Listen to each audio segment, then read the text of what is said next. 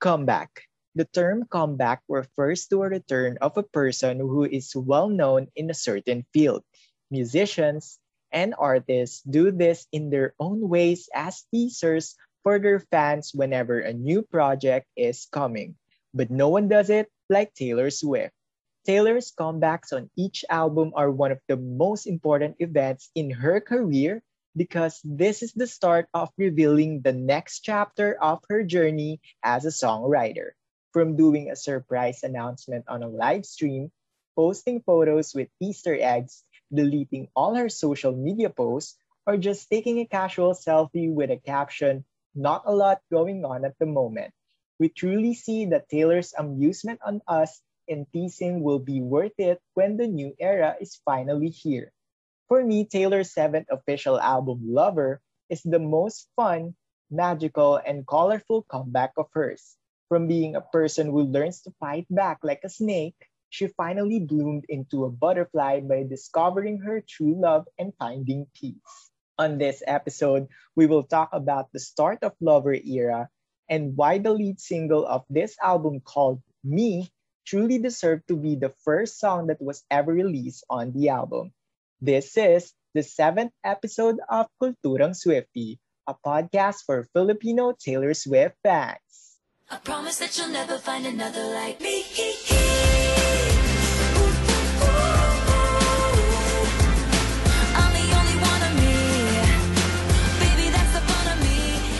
Hello everyone, welcome. Well, hello everyone, welcome to the podcast again. My name is Clyde Eugenio. You can call me Clyde, and I will be your host for tonight's episode of Kulturang Swifty, a podcast for Filipino Taylor Swift fans. Ayan, minessage ako ng aking college best friend na si, shoutout sa kanya, na si Marius. Ayan, isa sa mga best friends ko yan, na dalawang best friend ko sa college. At nag-chat siya sa akin. Nag-aaya siya ng laro, pero nagpa-podcast ako. Wait lang, tulog ng tulog. Okay. So, ayun. I'm so sorry. Okay. Of course, ayun, I would like to thank you all ulit sa pakikinig dahil nakaka seven episodes na tayo. Grabe, seven episodes na. And overall, I do not usually say this, but we already reached 2,000 streams overall on this podcast as in legit 2,000 and counting streams na tayo kahit 7 episodes pa lang. So congratulations to us Filipino Swifties for doing that. You guys are the best. Thank you, thank you, thank you, thank you so much for listening and tuning in with us every Friday evening. Kaya ayun, if you have friends, especially Swifties, do not hesitate to invite them to join us and listen to us para syempre mapalawak ang ating conversation at mga pinag-uusapan. And of course, before I forget, the official hashtag for tonight that you can use on your tweets, posts, and stories, you can use the hashtag hashtag Kulturang Swifty EP7. Ayan, ina-announce ko pa parang kala mo nag-iiba talaga yung hashtag natin. Eh, number lang naman yung nag-iiba. Pero yon You can follow us on Facebook, Twitter, and Instagram. This podcast and the episodes of Kulturang Swifty is also available in streaming, not just on Spotify, but also on Apple Music, Anchor, Google Podcasts, and many podcast streaming platforms as well. Kasi 'di ba, baka may mga new listeners tayo diyan na baka akala nila eh marami na silang na-miss pero in reality, it is not too late to listen to this podcast kasi lahat naman tayo or lahat naman kayo ay welcome here. Plus, the episodes of Kulturang Swifty is streaming on demand, meaning you can listen to it anytime you want. Kung gusto nyo ulit-ulitin yung favorite nyong episode, go lang. Kung may nalagpasan kayo, go lang din. Ayan. Ayun, so on demand ang lahat ng episodes ng Kulturang Swifties. And now, we will talk about Yeah. We will talk about tonight's topic. Ayan, grabe. Intro pa lang napagod na. Pero ayun, bakit ko ba naisip tong topic na to and bakit siya pang seventh episode? Well, dahil pang seventh album ang Lover, napagdesisyonan ko na i-share tong topic na to kasi may mga nakakita or may nakikita akong post sa social media before na they are making fun of the lead single of this album na kesyo hindi raw ganun kaganda, parang pambata raw, ang generic, mainstream, and you know, ang dami pang iba eh, lalo na ngayon, madami pa rin talaga. What's sad is that most of the people na gumagawa nito ay kapwa Swifties lang din natin. And hindi ko naman nila lahat, parang most lang or you know, some, some of the people na gumagawa nito. To be honest, I respect everyone's choice din naman. And actually, it is okay naman. It is okay if you like the previous comeback more than Lover. Pero yun lang, bigla ko lang naisip bilang overthinking, overthinking, bilang overthinker, was the choice of Taylor to release Me, Me as in the song, as the lead single is really a bad move? Or was it the perfect song to open a colorful and fun era after all? So first, before we talk about that, here's Taylor Swift's interview from Apple Music last 2019 about her lead single, Me, from her record breaking album Lover. She talked about her reaction on putting this song out and her description of the single. Let's take a listen. It's been amazing. It's been so much fun. And like putting out this song and video has been really really exciting and just a really joyful experience. And it's it's been like you know the video is like a magical like whimsical mystical world. So it's kind of been amazing to see the fans pick out little easter eggs and i just feel really grateful. Ayan. Kayo ba what's your initial thought when you saw taylor swift posting pastel tones sa social media niya? Nagkaroon na rin ba kayo ng kutob na may bagong album na darating. Kasi ako, personally, when I saw those filters, photos, captions, naisip ko bigla na tapos na ata talaga ang Reputation era because bihira lang mag-post si Taylor ng napaka-colorful na photos ng Reputation era and aside from that aside from the Reputation Stadium Tour photos, especially kapag crowds na colorful, ang halata sa mga posts niya na something new is coming. Natatawa ako kasi parang ang dami na agad lumalabas na theories from other Swifties nung nag-post siya ng palm trees sa Instagram, like yung mga puno. Some says that yung girl daw sa Look What You Made Me Do music video na nasa airplane ay darating na. Yun daw yung Taylor na version na dadating. Yung iba naman sinasabi na summer theme daw yung album, which is kind of close na sa team nung lover. Pero si Taylor Swift kasi noon, talagang parang ine-entertain niya talaga tayo with her post. And grabe, that picture of the palm trees broke the internet talaga, especially yung mga Swifties. There are other Swifties na binilang pa talaga yung stars doon sa photo na yun. Pero yes, super halata na seventh album na siya because yung caption ni Taylor Swift noon, if you remember, um, seven na palm trees emojis yung nilagay niya. Then, months later, when April 26 came, the lead single of the album, which is me, self-titled, me, self-titled, me, yung single, hindi ako, kasi nakakalito rin pala sabihin no, na me, ako, ako pala yung nirelease. Pero yun, the lead single of the album, which is entitled, which is entitled Me, um, finally came out and the music video as well. Of course, here's Taylor Swift again from the same interview discussing about the reason she transitioned from the dark, revengeful era into a colorful pastel, pastel era. Let's take a listen. The kind of aesthetic for the music I make is usually a reflection of how I feel as a person. Um, you know, so I think during the stadium tour, during the Reputation Stadium tour, I started to feel my life, my life felt different. It felt di- like there was a different tone, like different undertones to my life, like a different soundtrack playing behind my life. And I, I really do credit the fans for the complete uh, resurgence of, of kind of exuberance and excitement towards music and making new music. And the way, the way that I felt about, um, you know, this enthusiasm towards making new music is what made me get in the studio so fast and just make music really quickly after the tour because of that energy that they had that they had given me every single night of that tour. I was looking out into the crowd and seeing like so much love and care and you know these people really really are so wonderful to me. And they really were the ones that made me feel like no I'm I'm ready to put out new music. I'm ready to kind of do it a little bit more like I used to. I feel more comfortable. Um so yeah. So yun when I first heard me parang talagang ako yung pinepertain. Pero ayun nung una ko napakinggan yung kantang me ayan na I admit na nanibago talaga ako kasi napakinggan ko siya when I was in senior high and nakakatawa because nag-meet kami ng mga senior high school classmates ko noon for a, a group project. And I was on my way to our meeting place and traffic pa. It was a beautiful sunny day but yet traffic talaga. Buti hinatid ako ng papa ko noon. Malapit sa...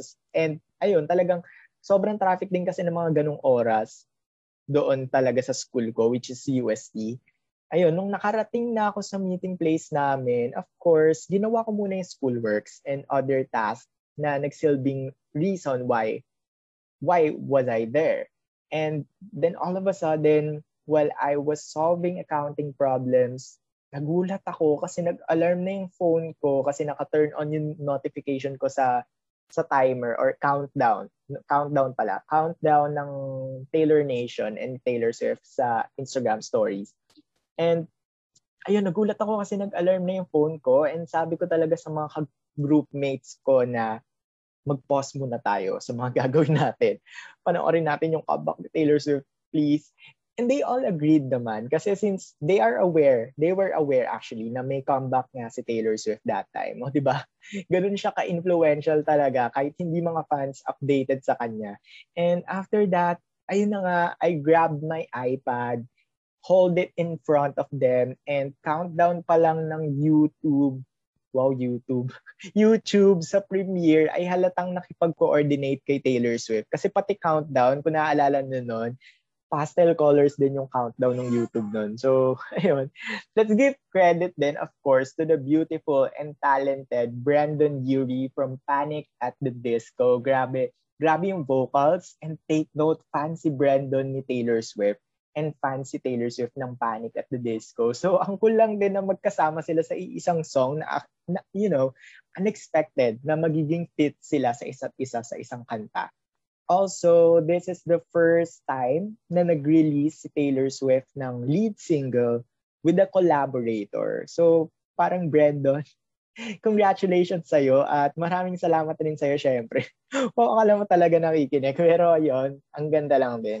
And again, back to my storytelling, me and my group mates watched it at ang at gandang-ganda kami at sabi talaga namin, ang pinaka-initial reaction namin is that grabe, masaya na siya. Parang gano'n. Gano'n yung naging initial um, reaction namin. Talagang masaya na siya. Um, she's living her life.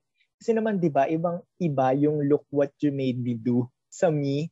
At talagang grabe, super colorful ang fun ng tono. Tapos ako nun, ako naman kasi flexible naman yung music taste ko. So when I heard the build-up or pre-chorus of me, ina-expect ko na, na, na magiging masaya yung chorus. And it was.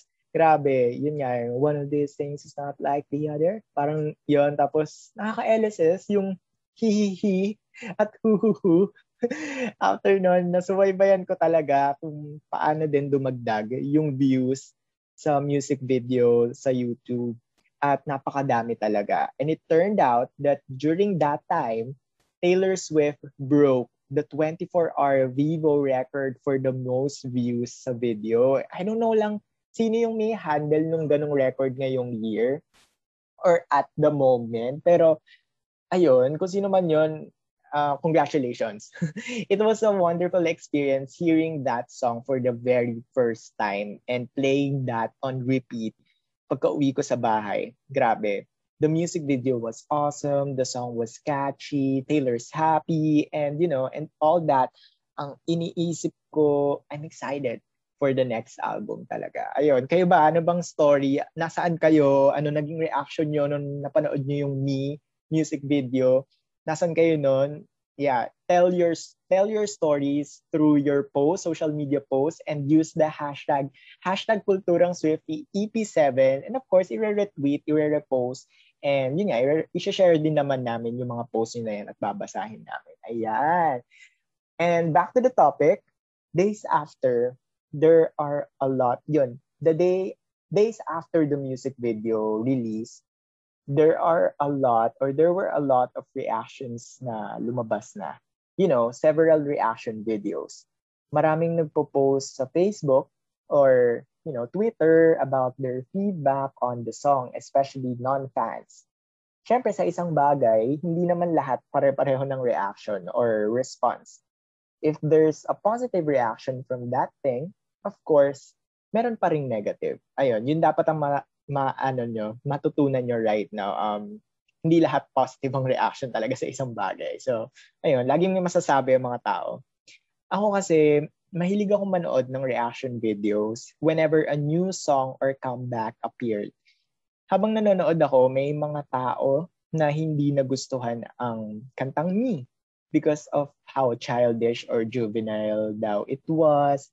Tapos, kinriticize din nila yung sa part ng bridge where she said, Hey kids, spelling is fun. Ayun, hey kids, spelling is fun, which is part talaga ni Taylor Swift, if you may have noticed part talaga sa kanya yung parang may sinasabi siyang linya every lead single from We Are Never Ever Getting Back Together, di ba? Parang sa We Are Never Ever Getting Back Together, meron din siyang line doon. Sa Shake It Off, meron din. Look What You Made Me Do, meron din. And then, dito sa Me, meron din. Pero ayun, nagulat na lang ako nung nakikinig ako sa Spotify na wala yung part na yun. And it turned out na tinanggal pala talaga because sabi ng iba, ang dami raw negative reactions from that at ang dami hindi nagandahan. Some, yung ibang tao naman sinasabi na medyo out of place daw kasi or what. Pero I don't know. Come to think of it, ang laking build-up niya sa bridge plus build-up rin sa crowd kapag ipe-perform niya to ng live. But yeah, sabi ko nga, iba-iba tayo ng reaction. Nagulat lang din ako talaga. And what's alarming is that, ayun nga, pero wait, bago ko pala i-next yung pag-uusap natin, um, yun, nagulat lang din talaga ako nung nawala yung Hey Kids Spelling is Fun kasi ang unusual ng pakinggan yung me nung nawala yun sa Spotify. Agree ba kayo? Kasi ako talagang nanibago din talaga ako nung nawala yun. Ayun. And what's alarming is that Taylor decided to put an action by removing that part. Ibig sabihin, nakita niya na maraming may hindi gusto doon lang ako medyo nalungkot kasi I'm sure nakikita niya rin ang mga fans niya na pinagkakatuwaan to or inaayawan to. Imagine, she's very excited about this song and yet, ayun, I hope naman, parang ganon, ganon yung nangyari. I hope naman na hindi siya super na down from the previous years kasi, ayun nga, nag-broke naman a lot of records.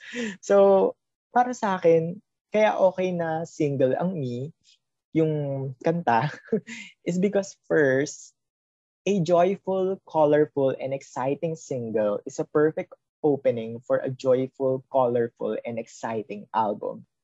Diba? Again, a joyful, colorful, and exciting single is a perfect opening for a joyful, colorful, and exciting album. Meaning, yung me, sobrang applicable niya sa lover. Like, yung me kasi symbolizes, you know, self-love, um, joy, or, you know, actually kahit, um, you know, parang peace, or yung talagang masaya ka na. And di ba yung album na Lover talagang yun yung dinedepict. Look what you made me do. Yung kantang yon is about, you know, standing for yourself, um, you know, fighting back. And yun yung nag-symbolize ng Reputation era. And we all know that Taylor Swift picks a lead single na magsasummarize talaga ng buong theme ng era. And of course, for us fans, we all know naman na hilig ni Taylor Swift mag-release ng lead singles na may mga tono or lyrics na catchy or, you know, mainstream or magugustuhan sa pop culture. Of course, except the lead single of, except the lead singles of Folklore and Evermore kasi grabe talaga yung lyrics ng dalawang yun. Parang pero ayun, I love it how Taylor decides to pick her lead singles. Tapos parang yun yung, ano mo yun, yung parang, okay. So parang sinasabi niya na, okay, sa so tingin nyo, puro repetitive, repetitive lyrics yung mga kanta ko sa albums ko, like may lead singles? No. Parang sinasabi niya na lead singles pa lang to. I have so much things to offer when you listen to the full album. Kaya para sa akin, goods lang naman na me ang maging lead single talaga. Second, let's admit, it broke a lot of records. Aminin nyo, nung nilabas yung me, tuwang-tuwa rin kayo sa theme, theme at concept. Yes, sa una, maninibago talaga tayo kasi nasanay ba naman tayo sa mga malagalit na tono sa reputation. Pero alam mo yung fact na, okay, sabi ni Taylor Swift kanina na ang albums niya ay mga reflection ng mga pangyayari sa buhay niya at the moment. Aren't you all happy that Taylor Swift is truly happy na on that album? Like, ayun, parang take note ha, this is her first album din na 100% own niya. Kaya talagang super festive, colorful, ang saya ng lead single kasi talagang masaya na rin talaga siya. Third, I started to appreciate the lead single more.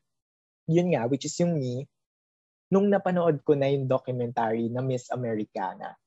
The lead single Me describes her ability to be versatile in music. Yun yung nag naisip ko eh.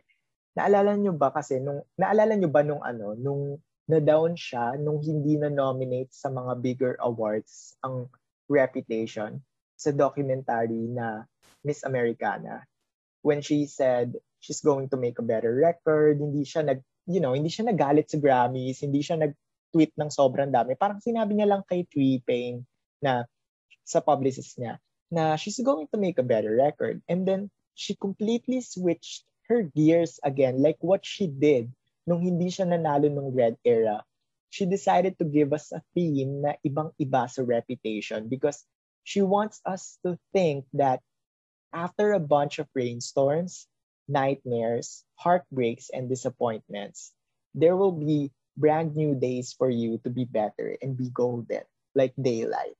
Kaya ako, hindi ko talaga mag-gets why, yun nga, yung me na kanta is being bashed or hated.